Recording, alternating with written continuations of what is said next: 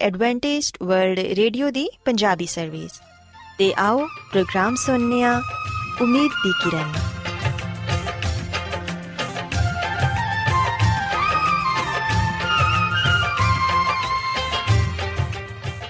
ਸਾਥਿਓ, ਮੈਂ ਤੁਹਾਡੀ ਮੇਜ਼ਬਾਨ ਫਰਾਜ਼ ਸਲੀਮ, ਪ੍ਰੋਗਰਾਮ ਉਮੀਦ ਦੀ ਕਿਰਨ ਦੇ ਨਾਲ ਤੁਹਾਡੀ ਖidmat 'ਚ ਹਾਜ਼ਰ ਹਾਂ।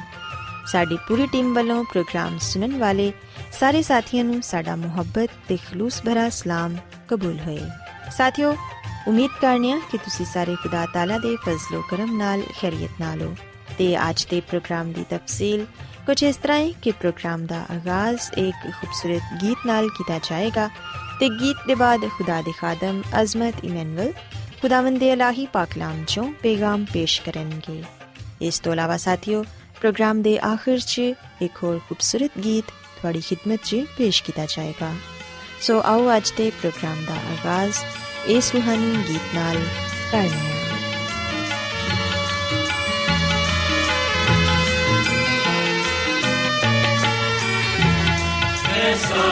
ਜ਼ਮੀਨ ਦੇ ਲੋਕੋ ਤਾਰੀਫ ਕਰੋ ਰੱਬ ਦੀ ਐਸਾ ਜ਼ਮੀਨ ਦੇ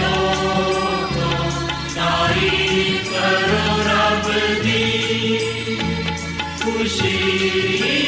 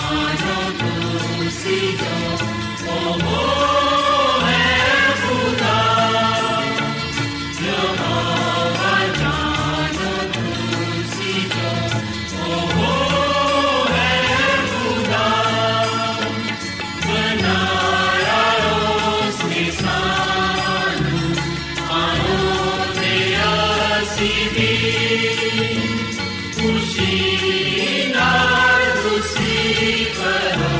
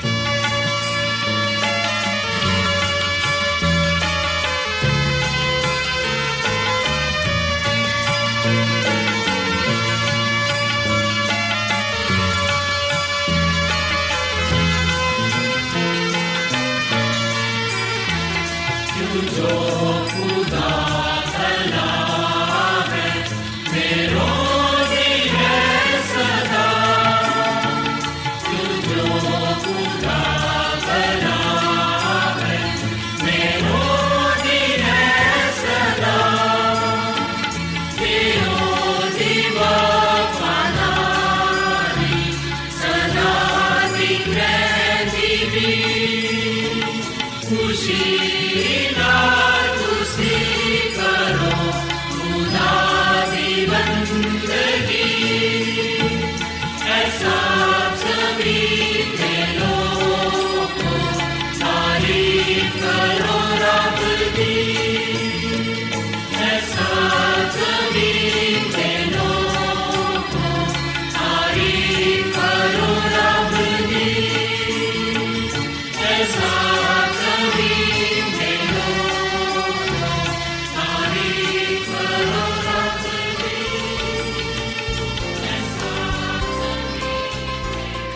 ਰੋਜ਼ਾਨਾ ਐਡਵੈਂਟਿਸਟ ਵਰਲਡ ਰੇਡੀਓ 24 ਘੰਟੇ ਦਾ ਪ੍ਰੋਗਰਾਮ ਜਨੂਬੀ ਏਸ਼ੀਆ ਦੇ ਲਈ ਪੰਜਾਬੀ ਉਰਦੂ ਅੰਗਰੇਜ਼ੀ ਸਿੰਧੀ ਤੇ ਦੂਜੀਆਂ ਬਹੁਤ ਸਾਰੀਆਂ ਜ਼ੁਬਾਨਾਂ ਵਿੱਚ ਨਸ਼ਰ ਕਰਦਾ ਹੈ ਸਿਹਤ ਮਤਵਾਜ਼ਨ ਖੁਰਾਕ تعلیم ਖਾਨਦਾਨੀ ਜ਼ਿੰਦਗੀ ਤੇ ਬਾਈਬਲ ਮੁਕੱਦਸ ਨੂੰ ਸਮਝਣ ਦੇ ਲਈ ਐਡਵੈਂਟਿਸਟ ਵਰਲਡ ਰੇਡੀਓ ਜ਼ਰੂਰ ਸੁਨੋ ਸਾਡੀ ਪੰਜਾਬੀ ਸਰਵਿਸ ਦਾ ਪਤਾ ਲਿਖ ਲਵੋ ਇੰਚਾਰਜ ਪ੍ਰੋਗਰਾਮ ਉਮੀਦ ਦੀ ਕਿਰਨ post box number 32 Lahore Pakistan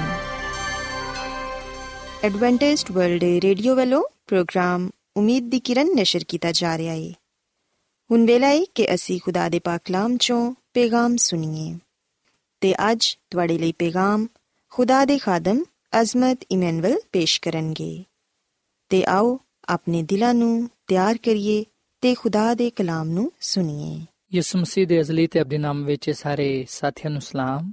ਸਾਥੀਓ, ਹੁਣ ਵੇਲੇ ਕਿ ਅਸੀਂ ਖੁਦਾਮ ਦੇ ਕਲਾਮ ਨੂੰ ਸੁਣੀਏ, ਆਓ ਆਪਣੇ ਈਮਾਨ ਦੀ ਮਜ਼ਬੂਤੀ ਤੇ ਈਮਾਨ ਦੀ ਤਰੱਕੀ ਦੇ ਲਈ ਖੁਦਾਮ ਦੇ ਕਲਾਮ ਨੂੰ ਸੁਣਨੇ ਆ। ਸਾਥੀਓ, ਅੱਜ ਅਸੀਂ ਬਾਈਬਲ ਮੁਕੱਦਸ ਚੋਂ ਇਸ ਗੱਲ ਨੂੰ ਸਿੱਖਾਂਗੇ ਕਿ ਇਨਸਾਨ ਦੀ ਖੁਸ਼ੀ ਦਾ ਰਾਜ਼ ਖੁਦਾ ਤੇ ਭਰੋਸਾ ਰੱਖਣ ਵਿੱਚ ਪਾਇਆ ਜਾਂਦਾ ਹੈ, ਨਾ ਕਿ ਦੌਲਤ ਵਿੱਚ। ਸਾਥੀਓ, ਅਸੀਂ ਵਿਖਣਾ ਕਿ ਇਸ ਦੁਨੀਆਂ ਵਿੱਚ ਬਹੁਤ ਸਾਰੇ ਐਸੇ ਲੋਕ ਨੇ ਜਿਹੜੇ ਕਿ ਆ ਸੋਚਦੇ ਨੇ ਕਿ ਅਗਰ ਉਹਨਾਂ ਕੋਲ ਬਹੁਤ ਸਾਰੀ ਦੌਲਤ ਹੋਏਗੀ, ਅਗਰ ਉਹ ਬੜੇ ਮਾਲਦਾਰ ਹੋਣਗੇ, ਤੇ ਫਿਰ ਹੀ ਉਹ ਖੁਸ਼ ਰਹਿ ਸਕਣਗੇ ਤੇ ਨਾਲੇ ਫਿਰ ਹੀ ਉਹਨਾਂ ਦੀ ਜ਼ਿੰਦਗੀ ਖੂਬਸੂਰਤ ਹੋਏਗੀ। ਸੋ ਬਹੁਤ ਸਾਰੇ ਲੋਕਾਂ ਦਾ ਆ ਖਿਆਲ ਹੈ ਕਿ ਦੌਲਤ ਦੇ ਬਗੈਰ ਇਨਸਾਨ ਖੁਸ਼ ਨਹੀਂ ਰਹਿ ਸਕਦਾ, ਦੌਲਤ ਦੇ ਬਗੈਰ ਜ਼ਿੰਦਗੀ ਖੂਬਸੂਰਤ ਨਹੀਂ ਹੈ। ਸੋ ਇਸ ਲਈ ਦੌਲਤ ਹੀ ਸਭ ਕੁਝ ਹੈ। ਸਾਥੀਓ, ਜਿਹੜੇ ਲੋਕ ਇਸ ਤਰ੍ਹਾਂ ਦੀ ਸੋਚ ਰੱਖਦੇ ਨੇ, ਜਿਹੜੇ ਲੋਕ ਇਸ ਗੱਲ ਤੇ ਯਕੀਨ ਰੱਖਦੇ ਨੇ ਜਾਂ ਗੱਲ ਕਹਿੰਦੇ ਨੇ ਕਿ ਦੌਲਤ ਹੀ ਸਭ ਕੁਝ ਹੈ ਕਿਉਂਕਿ ਦੌਲਤ ਵਿੱਚ ਖੁਸ਼ੀ ਪਾਈ ਜਾਂਦੀ ਏ, ਖੂਬਸੂਰਤ ਜ਼ਿੰਦਗੀ ਪਾਈ ਜਾਂਦੀ ਏ। ਯਾਦ ਰੱਖੋ ਕਿ ਉਹ ਲੋਕ ਗਲਤ ਸੋਚ ਅਪਣਾਏ ਹੋਏ ਨੇ, ਉਹ ਗੁੰਮਰਾਹ ਹੋ ਚੁੱਕੇ ਨੇ ਤੇ ਉਹ ਉਸ ਰਾਹ ਦੀ ਤਰਫ ਚੱਲ ਪਏ ਨੇ, ਜਿਹਦੇ ਆਖਰ ਵਿੱਚ ਮੌਤ ਹੈ ਸਾਥੀਓ, ਖੁਦਾ ਦਾ ਬੰਦਾ ਸੁਲੇਮਾਨ ਨਬੀ ਸਾਨੂੰ ਸਾਰਿਆਂ ਨੂੰ ਇਸ ਗੱਲ ਦੀ ਹਦਾਇਤ ਕਰਦਾ ਹੈ, ਉਹ ਸਾਨੂੰ ਇਸ ਗੱਲ ਦੀ ਨਸੀਹਤ ਕਰਦਾ ਹੈ ਕਿ ਅਸੀਂ ਮਾਲਦਾਰ ਹੋਣ ਦੇ ਲਈ ਪਰੇਸ਼ਾਨ ਨਾ ਹੋਈਏ। ਸਾਥੀਓ, ਅਗਰ ਅਸੀਂ ਬਾਈਬਲ ਮੁਕੱਦਸ ਦੇ ਪੁਰਾਣੇ ਅਹਿਦਨਾਮੇ ਵਿੱਚ ਇਮਸਾਲ ਦੀ ਕਿਤਾਬ ਦੇ 23 ਬਾਬ ਦੀ 4 ਐਤ ਪੜ੍ਹੀਏ, ਤੇ ਇੱਥੇ ਇਹ ਗੱਲ ਬਿਆਨ ਕੀਤੀ ਗਈ ਹੈ ਕਿ ਮਾਲਦਾਰ ਹੋਣ ਦੇ ਲਈ ਪਰੇਸ਼ਾਨ ਨਾ ਹੋ, ਆਪਣੀ ਇਸ ਦਾਨਿਸ਼ਮੰਦੀ ਤੋਂ ਬਾਜ਼ ਆ। ਸੋ ਖੁਦਾ ਦਾ ਬੰਦਾ ਸੁਲੇਮਾਨ ਨਬੀ ਇਸ ਗੱਲ ਦੀ ਨਸੀਹਤ ਕਰਦਾ ਹੈ, ਇਸ ਗੱਲ ਦੀ ਹਦਾਇਤ ਕਰਦਾ ਹੈ ਕਿ ਮਾਲਦਾਰ ਹੋਣ ਦੇ ਲਈ ਪਰੇਸ਼ਾਨ ਨਾ ਹੋਵੋ, ਬਲਕਿ ਤੁਸੀਂ ਇਸ ਤਰ੍ਹਾਂ ਦੀ ਸੋਚ ਤੋਂ ਇਸ ਤਰ੍ਹਾਂ ਦੀ ਖੁਆਇਸ਼ ਤੋਂ ਬਾਜ਼ ਆਓ। ਤੇ ਸਾਥੀਓ ਗੱਲ ਸੱਚ ਹੈ ਕਿ ਜਿਨ੍ਹਾਂ ਲੋਕਾਂ ਨੇ ਆਪਣੇ ਜ਼ਿਹਨਾਂ ਵਿੱਚ, ਆਪਣੇ ਦਿਲਾਂ ਵਿੱਚ ਇਹ ਗੱਲ ਬਾ ਲਈ ਏ ਕਿ ਮਾਲਦਾਰ ਹੋਣਾ ਹੀ ਜ਼ਿੰਦਗੀ ਦੀ ਕਾਮਯਾਬੀ ਏ, ਉਹਨਾਂ ਲੋਕਾਂ ਨੂੰ ਚਾਹੀਦਾ ਕਿ ਉਹ ਇਸ ਸੋਚ ਤੋਂ, ਇਸ ਖਿਆਲ ਤੋਂ, ਇਸ ਖੁਆਇਸ਼ ਤੋਂ ਬਾਜ਼ ਆਣ ਕਿਉਂਕਿ ਦੌਲਤ ਜਾਂ ਜੋ ਕੁਝ ਵੀ ਇਸ ਦੁਨੀਆ ਵਿੱਚ ਪਾਇਆ ਜਾਂਦਾ ਹੈ, ਉਹ ਫਾਨੀ ਹੈ। ਰੁਪਏ ਪੈਸੇ ਵਿੱਚ, ਯਾਨੀ ਕਿ ਦੌਲਤ ਵਿੱਚ, ਮਾਲੂਮਾਤਾਂ ਵਿੱਚ ਜ਼ਿੰਦਗੀ ਨਹੀਂ ਪਾਈ ਜਾਂਦੀ ਆ ਸਾਨੂੰ ਨਜਾਤ ਨਹੀਂ ਦੇ ਸਕਦੀ। ਤੇ ਨਾ ਹੀ ਇਹਨਾਂ ਸ਼ੈਵਾਂ ਵਿੱਚ ਇਨਸਾਨੀ ਖੁਸ਼ੀ ਪਾਈ ਜਾਂਦੀ ਹੈ ਸੋ ਦੌਲਤ ਕੀਮਤੀ ਸ਼ੈਵਾਂ, ਜੋ ਕੁਝ ਵੀ ਦੁਨੀਆ ਵਿੱਚ ਪਾਇਆ ਜਾਂਦਾ ਹੈ, ਇਹਨਾਂ ਨੇ ਖਤਮ ਹੋ ਜਾਣਾ ਹੈ ਕਿਉਂਕਿ ਅਫਾਨੀ ਨੇ ਖੁਦਾ ਪਾਕ ਦਾ ਨਾਮ ਹਮੇਸ਼ਾ ਰਹੇਗਾ ਤੇ ਉਹਦੇ ਲੋਕ ਅਬਦੁੱਲਾਬਾਦ ਉਹਦੇ ਤੇ ਭਰੋਸਾ ਰੱਖਣ ਦੀ ਵਜ੍ਹਾ ਤੋਂ ਉਹਦੇ ਨਾਲ ਅਬਦੁੱਲਾਬਾਦ ਰਹਿਣਗੇ। ਸਾਥੀਓ, ਇਮਸਾਲ ਦੀ ਕਿਤਾਬ ਦੇ 15ਵੇਂ ਬਾਬ ਦੀ 27ਵੀਂ ਅਧ ਵਿੱਚ ਵੀ ਇਹ ਗੱਲ ਬਿਆਨ ਕੀਤੀ ਗਈ ਹੈ ਕਿ ਫਾਇਦੇ ਦਾ ਲਾਲਚ ਆਪਣੇ ਘਰਾਣੇ ਨੂੰ ਪਰੇਸ਼ਾਨ ਕਰਦਾ ਹੈ। ਹਰ ਉਹ ਸ਼ਖਸ ਜਿਹਨੂੰ ਰਿਸ਼ਵਤ ਤੋਂ ਨਫ਼ਰਤ ਹੈ ਉਹ ਜ਼ਿੰਦਾ ਰਹੇਗਾ। ਸੋ ਸਾਥੀਓ, ਜਿਹੜੇ ਲੋਕ ਮਾਲਦਾਰ ਹੋਣ ਦੇ ਲਈ ਹਰ ਤਰ੍ਹਾਂ ਦੇ ਕੰਮ ਨੂੰ ਕਰਨ ਦੇ ਲਈ ਤਿਆਰ ਰਹਿੰਦੇ ਨੇ, ਜਿਹੜੇ ਦੌਲਤ ਤੇ ਕਮਾਨ ਦੇ ਚੱਕਰਾਂ ਵਿੱਚ ਲੱਗੇ ਰਹਿੰਦੇ ਨੇ, ਯਾਦ ਰੱਖੋ ਕਿ ਨਾ ਸਿਰਫ ਉਹ ਪਰੇਸ਼ਾਨ ਰਹਿੰਦੇ ਨੇ, ਬਲਕਿ ਉਹ ਆਪਣੇ ਘਰਾਣੇ ਦੇ ਲਈ ਵੀ ਨੁਕਸਾਨ ਦਾ ਬਾਇਸ ਬਣਦੇ ਨੇ। ਸੋ ਖੁਦਾ ਦਾ ਕਲਾਮ ਫਰਮਾਂਦਾ ਹੈ ਕਿ ਅਸੀਂ ਇਸ ਗੱਲ ਤੋਂ ਬਾਜ਼ ਆਈਏ। ਅਗਰ ਅਸੀਂ ਇੰਜ ਨਹੀਂ ਕਰਾਂਗੇ, ਤੇ ਫਿਰ ਯਕੀਨਨ ਅਸੀਂ ਵੀ ਨੁਕਸਾਨ ਉਠਾਵਾਂਗੇ। ਤੇ ਪਾਲੂਸ ਰਸੂਲ ਵੀ ਆਪਣੇ ਖਤ ਵਿੱਚ ਇਹ ਗੱਲ ਬਿਆਨ ਕਰਦਾ ਹੈ। ਅਗਰ ਅਸੀਂ ਬਾਈਬਲ ਮੁਕੱਦਸ ਦੇ ਨਵੇਂ ਅਧਨਾਮੇ ਵਿੱਚ ਪਾਲੂਸ ਰਸੂਲ ਦਾ ਪਹਿਲਾ ਖਤ ਤਮੋਥੀਅਸ ਦੇ ਨਾਮ ਦੇ 6 ਬਾਬ ਦੀ 9ਵੀਂ ਅਧ ਪੜ੍ਹੀਏ, ਤੇ ਇੱਥੇ ਆ ਲਿਖਿਆ ਹੋਇਆ ਹੈ ਕਿ ਜਿਹੜਾ ਦੌਲਤਮੰਦ ਹੋਣਾ ਚਾਹੁੰਦਾ ਹੈ, ਉਹ ਇੰਜ ਦੀ ਆਜ਼ਮਾਇਸ਼ਾਂ ਤੇ ਫੰਦੀਆਂ ਤੇ ਬਹੁਤ ਸਾਰੀ ਬੁਰੀਆਂ ਗੱਲਾਂ ਤੇ ਨੁਕਸਾਨ ਪਹੁੰਚਾਉਣ ਵਾਲੀ ਖੁਆਇਸ਼ਾਂ ਵਿੱਚ ਫਸਿਆ ਰਹਿੰਦਾ ਹੈ, ਜਿਹੜੀਆਂ ਕਿ ਆਦਮੀ ਨੂੰ ਤਬਾਹੀ ਤੇ ਹਲਾਕਤ ਦੀ ਤਰਫ ਲੈ ਜਾਂਦੀਆਂ ਨੇ। ਸੋ ਸਾਥੀਓ ਸਿੱਖਨੇ ਕਿ ਪਾਲੂਸ ਰਸੂਲ ਵੀ ਇਸ ਗੱਲ ਨੂੰ ਦੁਹਰਾਉਂਦਾ ਹੈ ਕਿ ਜਿਹੜੇ ਲੋਕ ਦੌਲਤਮੰਦ ਬਣਨਾ ਚਾਹੁੰਦੇ ਨੇ, ਜਿਹੜੇ ਲੋਕ ਮਾਲਦਾਰ ਹੋਣ ਦੇ ਲਈ ਪਰੇਸ਼ਾਨ ਰਹਿੰਦੇ ਨੇ, ਜਿਹੜੇ ਲੋਕ ਦੌਲਤ ਦੇ ਨਾਲ ਮੁਹੱਬਤ ਕਰਦੇ ਨੇ, ਉਹ ਲੋਕ ਇੰਜ ਦੀਆਂ ਆਜ਼ਮਾਇਸ਼ਾਂ ਵਿੱਚ, ਫੰਦੀਆਂ ਵਿੱਚ ਫਸ ਜਾਂਦੇ ਨੇ ਜਿੱਦੀ ਵਜ੍ਹਾ ਤੋਂ ਉਹ ਤਬਾਹ ਹੋ ਜਾਂਦੇ ਨੇ, ਹਲਾਕ ਹੋ ਜਾਂਦੇ ਨੇ। ਸਾਥੀਓ, ਅੱਜ ਤੁਸੀਂ ਆਪਣੀਆਂ ਜ਼ਿੰਦਗੀਆਂ ਤੇ ਗੌਰ ਖੋਸ ਕਰੋ। ਅੱਜ ਤੁਸੀਂ ਆਪਣੇ ਆਪ ਨੂੰ ਵੇਖੋ। ਅੱਜ ਤੁਸੀਂ ਇਸ ਗੱਲ ਨੂੰ ਸੋਚੋ ਕਿ ਤੁਹਾਡੇ ਦਿਲਾਂ ਵਿੱਚ, ਤੁਹਾਡੇ ਜ਼ਿਹਨਾਂ ਵਿੱਚ ਕਿਨੂੰ ਜ਼ਿਆਦਾ ਅਹਿਮੀਅਤ ਹਾਸਲ ਹੈ ਦੌਲਤ ਨੂੰ ਜਾਂ ਖੁਦਾ ਨੂੰ? ਸਾਥੀਓ, ਜਿਹੜੇ ਲੋਕ ਖੁਦਾ ਨੂੰ ਭੁੱਲ ਕੇ ਦੌਲਤ ਦੇ ਪਿੱਛੇ ਭੱਜਦੇ ਨੇ, ਰੁਪਏ ਪੈਸੇ ਨਾਲ ਮੁਹੱਬਤ ਕਰਦੇ ਨੇ, ਯਾਦ ਰੱਖੋ ਕਿ ਉਹ ਲੋਕ ਖੁਦਾ ਦੇ ਕਲਾਮ ਦੇ ਮੁਤਾਬਿਕ ਨੁਕਸਾਨ ਉਠਾਉਂਦੇ ਨੇ। ਸਾਥੀਓ, ਅਸੀਂ ਬਾਈਬਲ ਮੁਕੱਦਸ ਦੇ ਪੁਰਾਣੇ ਅਹਿਦਨਾਮੇ ਵਿੱਚ ਇੱਕ ਐਸੇ ਸ਼ਖਸ ਦੇ ਬਾਰੇ ਪੜ੍ਹਨੇ ਆ, ਜਿਨੇ ਖੁਦਾ ਤੇ ਭਰੋਸਾ ਰੱਖਣ ਦੀ ਬਜਾਏ ਦੁਨਿਆਵੀ ਮਾਲੂਮਾਤਾਂ ਨੂੰ, ਦੁਨਿਆਵੀ ਸ਼ੈਵਾਂ ਨੂੰ ਜ਼ਿਆਦਾ ਪਸੰਦ ਕੀਤਾ ਉਹਨਾਂ ਨਾਲ ਜ਼ਿਆਦਾ ਮੁਹੱਬਤ ਕੀਤੀ ਜਿਹਦੀ ਵਜ੍ਹਾ ਤੋਂ ਉਹਨੇ ਨੁਕਸਾਨ ਉਠਾਇਆ ਉਹਨੂੰ ਮੁਸੀਬਤਾਂ ਤੋਂ ਪਰੇਸ਼ਾਨੀਆਂ ਤੋਂ ਗੁਜ਼ਰਨਾ ਪਿਆ ਅਸੀਂ ਬਾਈਬਲ ਮੁਕੱਦਸ ਵਿੱਚ ਪਦਾਇਸ਼ ਦੀ ਕਿਤਾਬ ਦੇ 13ਵੇਂ ਬਾਬ ਦੀ 8 ਤੋਂ ਲੈ ਕੇ 13ਵੀਂ ਤੱਕ ਅਗਲ ਪਾਨੇ ਆ ਕਿ ਜਦੋਂ حضرت ਇਬਰਾਹਿਮ ਤੇ ਲੂਤ ਬੈਤੇਲ ਪਹੁੰਚੇ ਉਸ ਵੇਲੇ حضرت ਇਬਰਾਹਿਮ ਨੇ ਲੂਤ ਨੂੰ ਆਖਿਆ ਕਿ ਵੇਖ ਮੇਰੇ ਤੇ ਤੇਰੇ ਦਰਮਿਆਨ ਤੇ ਮੇਰੇ ਚਰਵਾਇਆਂ ਤੇ ਤੇਰੇ ਚਰਵਾਇਆਂ ਦੇ ਦਰਮਿਆਨ ਝਗੜਾ ਨਾ ਹੋਏ, ਝਗੜਾ ਨਾ ਹੋਇਆ ਕਰੇ, ਕਿਉਂਕਿ ਅਸੀਂ ਭਰਾ ਵਾਂ ਆ ਸਾਰਾ ਮੁਲਕ ਤੇਰੇ ਸਾਹਮਣੇ ਵੇ। ਸੋ ਜੋ ਕੁਝ ਤੈਨੂੰ ਚੰਗਾ ਲੱਗਦਾ ਹੈ ਉਹ ਤੂੰ ਕਰ। ਅਗਰ ਤੂੰ ਸਿੱਧੇ ਹੱਥ ਜਾਏਗਾ ਤੇ ਮੈਂ ਖੱਬੇ ਹੱਥ ਜਾਵਾਂਗਾ। ਤੇ ਅਗਰ ਤੂੰ ਖੱਬੇ ਹੱਥ ਜਾਏਗਾ ਤੇ ਮੈਂ ਸਿੱਧੇ ਹੱਥ ਜਾਵਾਂਗਾ। ਸੋ ਲੂਤ ਨੇ ਯਰਦਨ ਦੀ ਸਾਰੀ ਜਗ੍ਹਾ ਨੂੰ ਵੇਖਿਆ। ਇਸ ਤੋਂ ਪਹਿਲਾਂ ਕਿ ਖੁਦਾ ਸਦੂਮ ਤੇ ਅਮੋਰਾ ਨੂੰ ਤਬਾਹ ਕਰਦਾ। ਉਹ ਮੁਲਕ ਬੜਾ ਹੀ ਖੂਬਸੂਰਤ ਸੀ। ਸਲੂਤ ਨੇ ਯਰਦਨ ਦੀ ਸਾਰੀ ਖੂਬਸੂਰਤੀ ਨੂੰ ਚੁਣ ਲਿਆ ਤੇ ਉਹ ਮਸ਼ਰਕ ਦੀ ਤਰਫ ਚਲਿਆ ਤੇ ਉਹ ਇੱਕ ਦੂਜੇ ਤੋਂ ਜੁਦਾ ਹੋ ਗਏ। ਸੋ ਇਬਰਾਹਿਮ ਮੁਲਕ ਕਨਾਨ ਵਿੱਚ ਰਿਹਾ ਤੇ ਲੂਤ ਨੇ ਦੂਜੇ ਸ਼ਹਿਰਾਂ ਵਿੱਚ ਸਕੂਨਤ ਕੀਤੀ ਤੇ ਸਦੂਮ ਦੀ ਤਰਫ ਆਪਣਾ ਡੇਰਾ ਲਗਾਇਆ। ਸਦੂਮ ਦੇ ਲੋਕ ਖੁਦਾ ਦੀ ਨਜ਼ਰ ਵਿੱਚ ਨਹਾਇਤ, ਬਦਕਾਰ ਤੇ ਗੁਨਾਹਗਾਰ ਸਨ। ਸੋ ਸਾਥੀਓ, ਅਸੀਂ ਖੁਦਾਵੰਦ ਦੇ ਕਲਾਮ ਵਿੱਚ ਇਸ ਗੱਲ ਨੂੰ ਪਾਣੇ ਆ ਕਿ ਜਦੋਂ ਹਜ਼ਰਤ ਇਬਰਾਹਿਮ ਨੇ ਆ ਵੇਖਿਆ ਕਿ ਜਿਹੜੇ ਮੇਰੇ ਚਰਵਾਹੇ ਨੇ ਤੇ ਲੂਤ ਦੇ, ਉਹ ਆਪਸ ਵਿੱਚ ਲੜਾਈ ਝਗੜਾ ਕਰਦੇ ਨੇ, ਉਸ ਵੇਲੇ ਨਹਾਇਤ ਹੀ ਸਮਝਦਾਰੀ ਦੇ ਨਾਲ ਹਜ਼ਰਤ ਇਬਰਾਹਿਮ ਨੇ ਇੱਕ ਫੈਸਲਾ ਕੀਤਾ। ਉਹਨੇ ਬੜੀ ਅਕਲਮੰਦੀ ਦੇ ਨਾਲ ਉਸ ਮਸਲੇ ਦਾ ਹੱਲ ਕੱਢਿਆ, ਜਿਹੜਾ ਕਿ ਉਸ ਵੇਲੇ ਉਹਨਾਂ ਦੇ ਦਰਮਿਆਨ ਪਾਇਆ ਜਾਂਦਾ ਸੀ। ਸੋ ਹਜ਼ਰਤ ਇਬਰਾਹਿਮ ਨੇ ਲੂਤ ਨੂੰ ਆਖਿਆ ਕਿ ਅਸੀਂ ਕਿਉਂ ਝਗੜਦੇ ਰਹੀਏ? ਚੰਗਾ ਆਹੀ ਹੋਏਗਾ ਕਿ ਅਸੀਂ ਇੱਕ ਦੂਜੇ ਤੋਂ ਜੁਦਾ ਹੋ ਜਾਈਏ। ਸੋ ਅਗਰ ਤੂੰ ਖੱਬੇ ਹੱਥ ਜਾਏਂਗਾ ਤਾਂ ਮੈਂ ਸਿੱਧੇ ਹੱਥ ਜਾਵਾਂਗਾ ਤੇ ਅਗਰ ਤੂੰ ਸਿੱਧੇ ਹੱਥ ਜਾਏਂਗਾ ਤਾਂ ਮੈਂ ਖੱਬੇ ਹੱਥ ਜਾਵਾਂਗਾ। ਸੋ ਹਜ਼ਰਤ ਇਬਰਾਹਿਮ ਨੇ ਲੂਤ ਨੂੰ ਪਹਿਲੂ ਮੌਕਾ ਦਿੱਤਾ ਕਿ ਉਹ ਆਪਣੇ ਲਈ ਜਗ੍ਹਾ ਚੁਣ ਲਵੇ ਤੇ ਇਸ ਗੱਲ ਦਾ ਫੈਸਲਾ ਕਰੇ ਕਿ ਉਹ ਕਿੱਧਰ ਜਾਣਾ ਚਾਹੁੰਦਾ ਹੈ। ਸੋ ਹਜ਼ਰਤ ਲੂਤ ਨੇ ਉਸ ਸ਼ਹਿਰ ਦਾ, ਉਸ ਜਗ੍ਹਾ ਦਾ ਚਨਾਵ ਕੀਤਾ ਜਿਹੜਾ ਉਹਨੂੰ ਖੂਬਸੂਰਤ ਲੱਗਿਆ ਔਰ ਫਿਰ ਉਹਨੇ ਉਹਨਾਂ ਸ਼ਹਿਰਾਂ ਵਿੱਚ, ਉਹਨਾਂ ਜਗ੍ਹਾ ਵਿੱਚ ਇਸ ਗੱਲ ਨੂੰ ਵੀ ਵੇਖਿਆ ਕਿ ਉਹ ਉੱਥੇ ਬੜੀ ਹੀ ਤਰੱਕੀ ਕਰ ਸਕਦਾ ਹੈ। ਸੋ ਸਾਥੀਓ, ਹਜ਼ਰਤ ਲੂਤ ਨੇ ਦੁਨਿਆਵੀ ਖੂਬਸੂਰਤੀ ਨੂੰ ਪਸੰਦ ਕੀਤਾ, ਦੁਨਿਆਵੀ ਸ਼ੈਵਾਂ ਨੂੰ ਜ਼ਿਆਦਾ ਅਜ਼ੀਜ਼ ਜਾਣਿਆ ਤੇ ਉਹ ਉਸ ਤਰਫ ਨਾ ਗਿਆ ਜਿਹੜੀ ਜਗ੍ਹਾ ਵੱਲ ਖੁਦਾਵੰਦ ਆਪਣੇ ਲੋਕਾਂ ਨੂੰ ਲੈ ਕੇ ਜਾਣਾ ਚਾਹੁੰਦਾ ਸੀ। ਸੋ ਹਜ਼ਰਤ ਲੂਤ ਨੇ ਜਿਹੜਾ ਚਨਾਵ ਕੀਤਾ, ਉਹ ਗਲਤ ਸਾਬਿਤ ਹੋਇਆ। ਉਹਦਾ ਫੈਸਲਾ ਠੀਕ ਨਹੀਂ ਸੀ। ਤੇ ਸਾਥੀਓ, ਖੁਦਾ ਦੀ ਖਾਦਮਾ ਮਿਸ ਜ਼ਲਨ ਜੀ ਵਾਈਟ ਆਪਣੀ ਕਿਤਾਬ ਕਦੀਮ ਅਬਾਈ ਬਜ਼ੁਰਗ ਵਾਂਬੀਆ ਦੇ ਸਫਾ ਨੰਬਰ 174 ਵਿੱਚ ਆ ਗੱਲ ਲਿਖਦੀ ਹੈ ਕਿ ਜਦੋਂ ਲੂਤ ਸਦੂਮ ਵਿੱਚ ਦਾਖਲ ਹੋਇਆ ਸੀ। ਉਸ ਵੇਲੇ ਉਹਨੂੰ ਪੂਰਾ ਯਕੀਨ ਸੀ ਕਿ ਉਹ ਆਪਣੇ ਆਪ ਨੂੰ ਬਦੀ ਤੋਂ ਅਲੱਗਾ ਰੱਖੇਗਾ ਤੇ ਆਪਣੇ ਖਾਨਦਾਨ ਦੀ ਸਹੀ ਤੌਰ 'ਨਾਲ ਰਹਿਨਮਾਈ ਕਰੇਗਾ। ਪਰ ਉਹ ਬਿਲਕੁਲ ناکਾਮ ਹੋ ਗਿਆ। ਉਹਦੇ ਚਾਰ ਚੁਪੇਰੇ ਗੁਨਾਹ ਹੀ ਗੁਨਾਹ ਸੀ, ਜਿਹਦੀ ਵਜ੍ਹਾ ਤੋਂ ਗੁਨਾਹ ਤੇ ਗੁਨਾਹ ਵਾਲੇ ਕੰਮ ਉਹਦੇ ਈਮਾਨ ਤੇ ਅਸਰਅੰਦਾਜ਼ ਹੋਏ। ਉਹਦੀ ਔਲਾਦ ਨੇ ਸਦੂਮ ਦੇ ਲੋਕਾਂ ਨਾਲ ਆਪਣਾ ਤਾਲੁਕ ਜੋੜਿਆ, ਜਿਹਦੀ ਵਜ੍ਹਾ ਤੋਂ ਬੁਰੇ ਨਤੀਜੇ ਉਹਨੇ ਆਪਣੇ ਸਾਹਮਣੇ ਵੇਖੇ ਅੱਜ ਕੱਲ ਵੀ ਬਹੁਤ ਸਾਰੇ ਲੋਕ ਇੰਜੀ ਕਰਨਦੇ ਨੇ ਆਪਣੇ ਘਰ ਦਾ ਇੰਤਖਾਬ ਕਰਦੇ ਵੇਲੇ ਉਹ ਜ਼ਿਆਦਾਤਰ ਦੁਨਿਆਵੀ ਫਾਇਦੇ ਦਾ ਖਿਆਲ ਕਰਦੇ ਨੇ اخلاقی ਤੇ ਮਾਸ਼ਰਤੀ ਅਸਰਾਤ ਨੂੰ ਨਜ਼ਰਅੰਦਾਜ਼ ਕਰ ਦਿੰਦੇ ਨੇ ਜਿਹੜਾ ਉਹਨਾਂ ਨੂੰ ਤੇ ਉਹਨਾਂ ਦੇ ਖਾਨਦਾਨ ਨੂੰ ਮਜ਼ਬੂਤ ਕਰ ਸਕਦਾ ਹੈ ਔਰ ਫਿਰ ਮਜ਼ੀਦ ਖੁਦਾ ਦੀ ਖਾਦਮਾ ਮਿਸਿਸ ਐਲਨ ਜਵਾਈਟਾ ਫਰਮਾਂਦੀ ਏ ਕਿ ਉਹ ਕਿਸੇ ਖੂਬਸੂਰਤ ਤੇ ਜ਼ਰਖੇਜ਼ ਮੁਲਕ ਨੂੰ ਪਸੰਦ ਕਰ ਲੈਂਦੇ ਜਾਂ ਕਿਸੇ ਤਜਾਰਤੀ ਸ਼ਹਿਰ ਵਿੱਚ ਜ਼ਿਆਦਾ ਖੁਸ਼ਹਾਲੀ ਤੇ ਫਾਇਦੇ ਦੇ ਲਈ ਰਿਹਾਇਸ਼ ਇਖਤਿਆਰ ਕਰ ਲੈਂਦੇ, ਲੇਕਿਨ ਉਹਨਾਂ ਦੇ ਖਾਨਦਾਨ ਆਜ਼ਮਾਇਸ਼ਾਂ ਵਿੱਚ ਫਸ ਜਾਂਦੇ। ਤੇ ਕਈ ਦਫਾ ਉਹ ਇੰਜ ਦੇ ਤਾਲੁਕਾਤ ਤੇ ਰਸਮ ਰਿਵਾਜ ਪੈਦਾ ਕਰ ਲੈਂਦੇ ਜਿਹੜੇ ਆਲਾ ਚਾਲ ਚਲਨ ਤੇ ਨੇਕੋਕਾਰੀ ਦੀ ਜ਼ਿੰਦਗੀ ਨੂੰ ਵਧਨ ਤੋਂ ਰੋਕਦੀ। ਸੋ ਸਾਥੀਓ ਗੱਲ ਸੱਚ ਹੈ ਕਿ ਕਈ ਦਫਾ ਅਸੀਂ ਇੰਜ ਦੀਆਂ ਸ਼ਾਵਾਂ ਦੇ ਪਿੱਛੇ ਭੱਜਨੇ ਆ, ਕਈ ਦਫਾ ਅਸੀਂ ਉਹਨਾਂ ਜਗ੍ਹਾ ਤੇ ਰਹਿਣਾ ਪਸੰਦ ਕਰਨੇ ਆ, ਜਿੱਥੇ ਅਸੀਂ ਸੋਚਨੇ ਆ ਕਿ ਉੱਥੇ ਸਾਡਾ ਫਾਇਦਾ ਪਾਇਆ ਜਾਂਦਾ ਹੈ।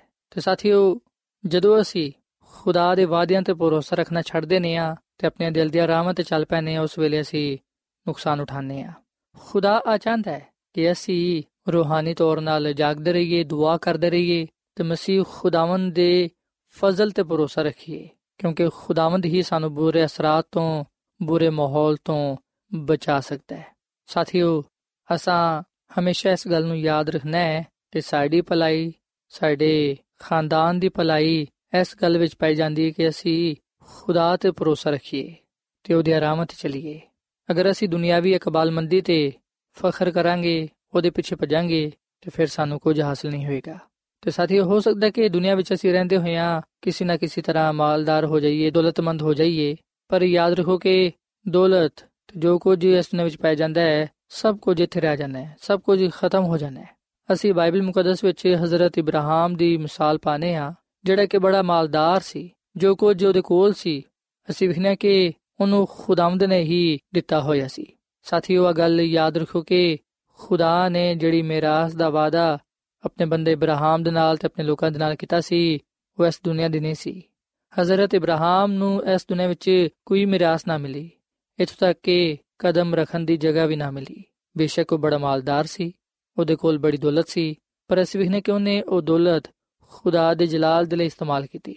ਉਹਨੇ ਉਹ ਦੌਲਤ ਦੂਜੇ ਲੋਕਾਂ ਵਾਸਤੇ, ਆਪਣੇ ਪੈਨਾ ਭਰਾਵਾਂ ਵਾਸਤੇ, ਉਹਨਾਂ ਦੀ ਬਿਹਤਰੀ ਵਾਸਤੇ, ਉਹਨਾਂ ਦੀ ਭਲਾਈ ਵਾਸਤੇ ਇਸਤੇਮਾਲ ਕੀਤੀ।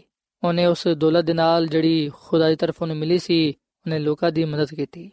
ਉਹਨੇ ਇਸ ਦੁਨੀਆ ਵਿੱਚ ਰਹਿੰਦੇ ਹੋਇਆਂ ਦੌਲਤ ਦੇ ਨਾਲ ਪਿਆਰ ਨਾ ਕੀਤਾ।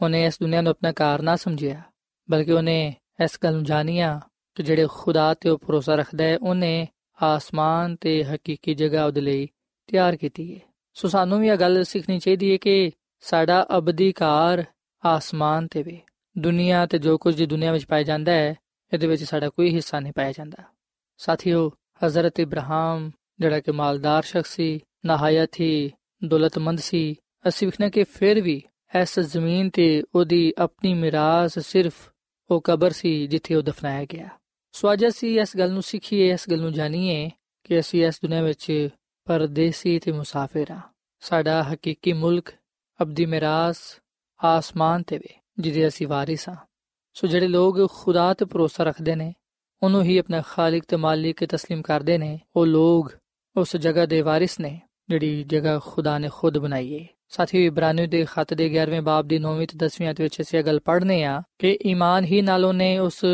ਵਾਅਦਾ ਕੀਤੇ ਹੋਏ ਮੁਲਕ ਵਿੱਚ ਇਸ ਤਰ੍ਹਾਂ ਮੁਸਾਫਿਰਾਨਾ ਤੌਰ ਨਾਲ ਰਿਹਾ ਜਿਵੇਂ ਗੈਰ ਮੁਲਕ ਵਿੱਚ? ਇਜ਼ਹਾਕ ਤੇ ਯਾਕੂਬ ਸਮੇਤ ਜੋ ਕੁਝ ਉਹਨਾਂ ਦੇ ਨਾਲ ਸੀ, ਉਸੇ ਵਾਅਦੇ ਦੇ ਵਾਰਿਸ ਸਨ। ਖੈਮਿਆਂ ਵਿੱਚ ਸਕੂਨਤ ਕੀਤੀ ਕਿਉਂਕਿ ਉਸ ਮਜ਼ਬੂਤ ਸ਼ਹਿਰ ਦੇ ਉਮੀਦਵਾਰ ਸਨ, ਜਿਹਦਾ ਬਣਾਉਣ ਵਾਲਾ, ਜਿਹਨੂੰ ਕਾਇਮ ਕਰਨ ਵਾਲਾ ਖੁਦਾ ਹੈ। ਸੋ ਇਸ ਲਈ ਸਾਥੀਓ, ਸਾਨੂੰ ਆ ਚਾਹੀਦਾ ਹੈ ਕਿ ਅਸੀਂ ਮਾਲਦਾਰ ਹੋਣ ਦੇ ਲਈ ਪਰੇਸ਼ਾਨ ਨਾ ਹੋਈਏ। ਦੌਲਤ ਨੂੰ ਹਾਸਲ ਕਰਨ ਦੇ ਲਈ ਖੁਦਾ ਨੂੰ ਭੁੱਲ ਨਾ ਜਾਈਏ। ਖੁਦਾ ਦੀ ਰਹਿਮਤ ਦੂਰ ਨਾ ਚਲੇ ਜਾਈਏ ਯਾਦ ਰੱਖੋ ਕਿ ਅਗਰ ਖੁਦਾਵੰਦ ਨੇ ਸਾਨੂੰ ਇਸ ਦੁਨੀਆਂ ਵਿੱਚ ਰੱਖਿਆ ਹੈ ਉਹਨੇ ਪੈਦਾ ਕੀਤਾ ਹੈ ਉਹੀ ਸਾਡੀ ਜ਼ਰੂਰਤਾਂ ਨੂੰ ਵੀ ਖੁਦ ਪੂਰਾ ਕਰੇਗਾ ਇਸ ਲਈ ਉਹ ਫਰਮਾਂਦਾ ਹੈ ਕਿ ਤੁਹਾਡਾ ਦਿਲ ਨਾ ਘਬਰਾਏ ਔਰ ਫਿਰ ਉਹਨੇ ਇਹ ਵੀ ਫਰਮਾਇਆ ਕਿ ਤੁਸੀਂ ਕਿਸੇ ਵੀ ਸ਼ੈ ਦੀ ਫਿਕਰ ਨਾ ਕਰੋ ਬਲਕਿ ਆਪਣੀਆਂ ਫਿਕਰਾਂ ਮੇਰੇ ਤੇ ਸੁੱਟ ਦਿਓ ਕਿਉਂਕਿ ਮੈਨੂੰ ਤੁਹਾਡੀ ਫਿਕਰ ਹੈ ਸੋ ਸਾਥੀਓ ਅਸੀਂ ਹਮੇਸ਼ਾ ਖੁਦਾ ਤੇ ਭਰੋਸਾ ਰੱਖੀਏ ਉਹਦੇ ਤੇ ਈਮਾਨ ਰੱਖੀਏ ਉਹਨੂੰ ਆਪਣਾ ਖਾਲਕ ਤੇ ਮਾਲਿਕ تسلیم ਕਰੀਏ ਦਿਲੋਂ ਜਾਨ ਨਾਲ ਉਹਦੀ ਖਿਦਮਤ ਕਰੀਏ। ਜਦੋਂ ਅਸੀਂ ਖੁਦਾਵੰਦ ਵਿੱਚ ਖੁਸ਼ ਹੋਵਾਂਗੇ, ਹਰ ਹਾਲਤ ਵਿੱਚ ਉਹਦਾ ਸ਼ੁਕਰ ਅਦਾ ਕਰਾਂਗੇ, ਉਹਦੇ ਤੇ ਈਮਾਨ ਭਰੋਸਾ ਰੱਖਾਂਗੇ, ਉਸ ਵੇਲੇ ਯਕੀਨਨ ਖੁਦਾਵੰਦ ਆਪਣੇ ਆਸਮਾਨੀ ਖਜ਼ਾਨੇ ਨੂੰ ਖੋਲੇਗਾ ਤੇ ਆਸਮਾਨ ਤੋਂ ਸਾਡੇ ਲਈ ਅਲਾਹੀ ਬਰਕਤ ਨੂੰ ਨਾਜ਼ਿਲ ਕਰੇਗਾ। ਉਹ ਸਾਨੂੰ ਬਰਕਤ ਤੇ ਬਰਕਤ ਦੇਵੇਗਾ। ਉਹ ਸਾਨੂੰ ਇੰਨੀ ਬਰਕਤ ਦੇਗਾ ਕਿ ਫਿਰ ਸਾਨੂੰ ਕਿਸੇ ਸ਼ੈ ਦੀ ਕਮੀ ਵੀ ਨਹੀਂ ਹੋਏਗੀ। ਇਸ ਲਈ ਤੇ ਹਜ਼ਰਤ ਦਾਊਦ ਕਹਿੰਦਾ ਕਿ ਖੁਦਾਵੰਦ ਮੇਰਾ ਛੁਪਾਨ ਹੈ ਮੈਨੂੰ ਕਮੀ ਨਹੀਂ ਹੋਏਗੀ। ਸੋ ਸਾਥੀਓ ਇਸ ਕਲਾਮ ਦੇ ਨਾਲ ਅੱਜ ਮੈਂ ਤੁਹਾਡੇ ਅੱਗੇ ਅਪੀਲ ਕਰਨਾ ਕਿ ਤੁਸੀਂ ਖੁਦਾਵੰਦ ਖੁਦਾ ਤੇ ਭਰੋਸਾ ਰੱਖੋ ਈਮਾਨ ਰੱਖੋ ਉਹਨੂੰ ਆਪਣਾ ਖਾਲਕ ਤੇ ਮਾਲਿਕ تسلیم ਕਰਦੇ ਹੋਇਆਂ ਦਿਲੋਂ ਜਾਨ ਨਾਲ ਉਹਦੀ ਇਬਾਦਤ ਕਰੋ ਉਹਦੀ ਖਿਦਮਤ ਕਰੋ ਜਦੋਂ ਤੁਸੀਂ ਖੁਦਾ ਦੀ ਖਿਦਮਤ ਵਿੱਚ ਮਸਰੂਫ ਹੋਵੋਗੇ ਉਸ ਵੇਲੇ ਖੁਦਾਵੰਦ ਤੁਹਾਡੀ ਰੂਹਾਨੀ ਤੇ ਜਿਸਮਾਨੀ ਜ਼ਰੂਰਤ ਨੂੰ ਪੂਰਾ ਕਰੇਗਾ ਉਹ ਤੁਹਾਨੂੰ ਕਿਸੇ ਵੀ ਸ਼ੈ ਦੀ ਕਮੀ ਨਾ ਹੋਣ ਦੇਗਾ ਕਿਉਂਕਿ ਉਹਦਾ ਵਾਅਦਾ ਹੈ ਕਿ ਮੈਂ ਤੈਨੂੰ ਕੱਲਾ ਨਾ ਛੱਡਾਂਗਾ ਬਲਕਿ ਦੁਨੀਆ ਦੇ ਆਖਿਰ ਤੱਕ ਤੇਰੇ ਨਾਲ ਰਵਾਂਗਾ ਤੇ ਸਾਥੀਓ, ਖੁਦਾ ਦਾ ਸਾਡੇ ਨਾਲ ਹੋਣਾ ਹੀ ਜ਼ਿੰਦਗੀ ਦੀ ਖੁਸ਼ਹਾਲੀ ਦੀ ਜ਼ਮਾਨਤ ਹੈ ਸੋ ਸਾਥੀਓ, ਇਸ ਵੇਲੇ ਮੈਂ ਤੁਹਾਡੇ ਲਈ ਦੁਆ ਕਰਨਾ ਚਾਹਨਾ, ਆਓ ਅਸੀਂ ਆਪਣੇ ਗੁਨਾਹਾਂ ਨੂੰ ਤਰਕ ਕਰੀਏ, ਆਪਣੇ ਗੁਨਾਹਾਂ ਦਾ ਤੋਬਾ ਕਰੀਏ, ਬੁਰੀਆਂ ਖੁਆਇਸ਼ਾਂ ਨੂੰ ਤਰਕ ਕਰੀਏ, ਅਸੀਂ ਬੁਰੀ ਸੋਚਾਂ ਤੋਂ ਬਾਜ਼ ਆਈਏ ਤੇ ਖੁਦਾ ਤੇ ਭਰੋਸਾ ਰੱਖੀਏ, ਉਹਦੇ ਤੇ ਤਵੱਕਲ ਕਰੀਏ, ਤਾਂ ਕਿ ਅਸੀਂ ਖੁਦਾ ਦੇ ਫਜ਼ਲ ਦੇ ਤਹਿਤ ਰਹਿੰਦੇ ਹੋਏ ਹੋਈਆਂ ਉਹਦੇ ਕੋਲੋਂ ਬਹੁਤ ਸਾਰੀਆਂ ਬਰਕਤਾਂ ਨੂੰ ਪਾਣ ਵਾਲੇ ਬਣੀਏ। ਸੋ ਆਓ ਸਾਥੀਓ, ਅਸੀਂ ਦੁਆ ਕਰੀਏ। ਐ ਜ਼ਮੀਨ ਤੇ ਆਸਮਾਨ ਦੇ ਖਾਲਕ ਤੇ ਮਾਲਿਕ ਜ਼ਿੰਦਾ ਖੁਦਾਵੰਦ ਅਸੀਂ ਤੇਰੇ ਹਜ਼ੂਰਾਨੇ ਆ ਤੇਰੇ ਨਾਮ ਨੂੰ ਮੁਬਾਰਕ ਕਹਨੇ ਆ ਕਿਉਂਕਿ ਤੂੰ ਹੀ ਤਾਰੀਫ ਤੇ ਤਮਜੀਦ ਲਾਇਕ ਹੈ ਐ ਖੁਦਾਵੰਦ ਅਸੀਂ ਕਮਜ਼ੋਰ ਆ ਗੁਨਾਹਗਾਰ ਆ ਅਸੀਂ ਆਪਣੇ ਕੰਮਾਂ ਨਾਲ ਬੁਰੇ ਫੈਸਲਿਆਂ ਨਾਲ ਬੁਰੀ ਖੁਆਇਸ਼ਾਂ ਦੇ ਨਾਲ ਤੈਨੂੰ ਨਾਰਾਜ਼ ਕਰ ਦਿੰਦੇ ਆ ਐ ਖੁਦਾਵੰਦ ਤੂੰ ਸਾਡੇ ਤੇ ਰਹਿਮ ਕਰ ਤੇ ਸਾਡੇ ਗੁਨਾਹਾਂ ਨੂੰ ਬਖਸ਼ ਦੇ ਅਸੀਂ ਅੱਜ ਇਸ ਗੱਲ ਦਾ ਇਤਰਾਫ ਕਰਦੇ ਆ ਕਿ ਤੂੰ ਹੀ ਸਾਡਾ ਖਾਲਕ ਤੇ ਮਾਲਿਕ ਹੈ ਇਸ ਲਈ ਖੁਦਾਵੰਦ ਅਸੀਂ ਤੇਰੇ ਤੇ ਇਮਾਨ ਲਿਆਨੇ ਆ ਤੂੰ ਸਾਨੂੰ ਕਬੂਲ ਫਰਮਾ ਤੇ ਫਜ਼ਲ ਦੇ ਕੇ ਅਸੀਂ ਉਹਨਾਂ ਸ਼ਾਮਾਂ ਤੋਂ ਦੂਰ ਰਹੀਏ ਜਿਹੜੇ ਸਾਨੂੰ ਤੇਰੇ ਤੋਂ ਦੂਰ ਲੈ ਜਾਂਦੇ ਨੇ। ਸਾਨੂੰ ਤੂੰ ਹਮੇਸ਼ਾ ਆਪਣੇ ਨਾਲ ਵਫਾਦਾਰ ਰਹਿਣ ਦੀ ਤੌਫੀਕ ਤਾ ਫਰਮਾ। ਐ ਖੁਦਾਵੰਦ, ਅੱਜ ਅਸੀਂ ਵਾਅਦਾ ਕਰਨੇ ਆ ਕਿ ਅਸੀਂ ਹਮੇਸ਼ਾ ਤੇਰੇ ਨਾਲ ਵਫਾਦਾਰ ਰਵਾਂਗੇ। ਅਸੀਂ ਤੇਰੇ ਹੁਕਮਾਂ ਤੇ ਚੱਲਦੇ ਰਵਾਂਗੇ। ਸਾਡੇ ਤੇ ਤੂੰ ਆਪਣਾ ਫਜ਼ਲ ਕਰ ਤੇ ਸਾਨੂੰ ਹਰ ਤਰ੍ਹਾਂ ਦੀ ਬੁਰਾਈ ਤੋਂ ਮਹਿਫੂਜ਼ ਰੱਖ। ਐ ਖੁਦਾਵੰਦ, ਤੂੰ ਸਾਨੂੰ ਕਬੂਲ ਫਰਮਾ تو اس کلام دے وسیلے نال سانو بڑی برکت دے کیونکہ ایسا کچھ منگ لینے ہاں یسو مسیح دے نام وچ آمین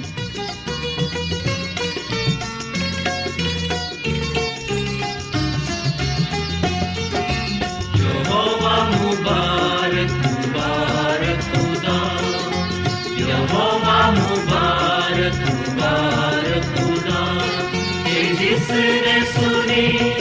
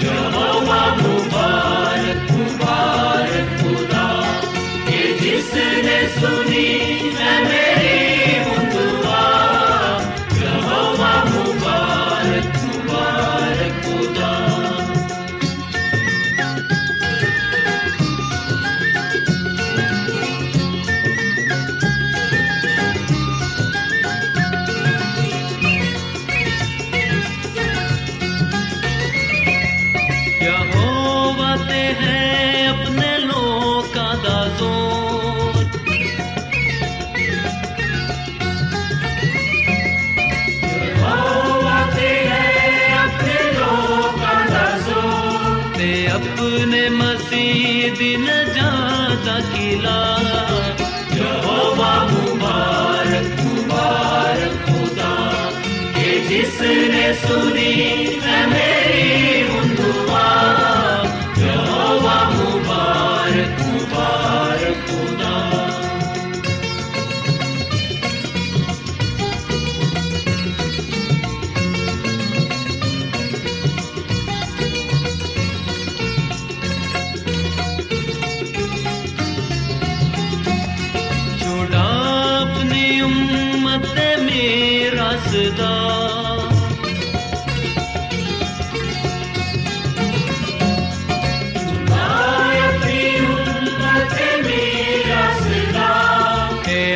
आली हो बरकत इज्जत बदा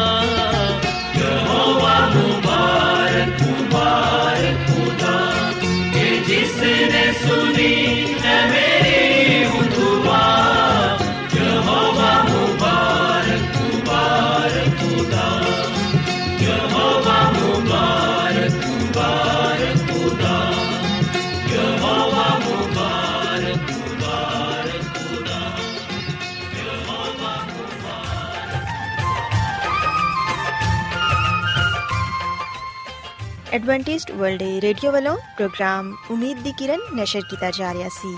ਉਮੀਦ ਕਰਨੇ ਆ ਕਿ ਅੱਜ ਦਾ ਪ੍ਰੋਗਰਾਮ ਤੁਹਾਨੂੰ ਪਸੰਦ ਆਇਆ ਹੋਵੇਗਾ।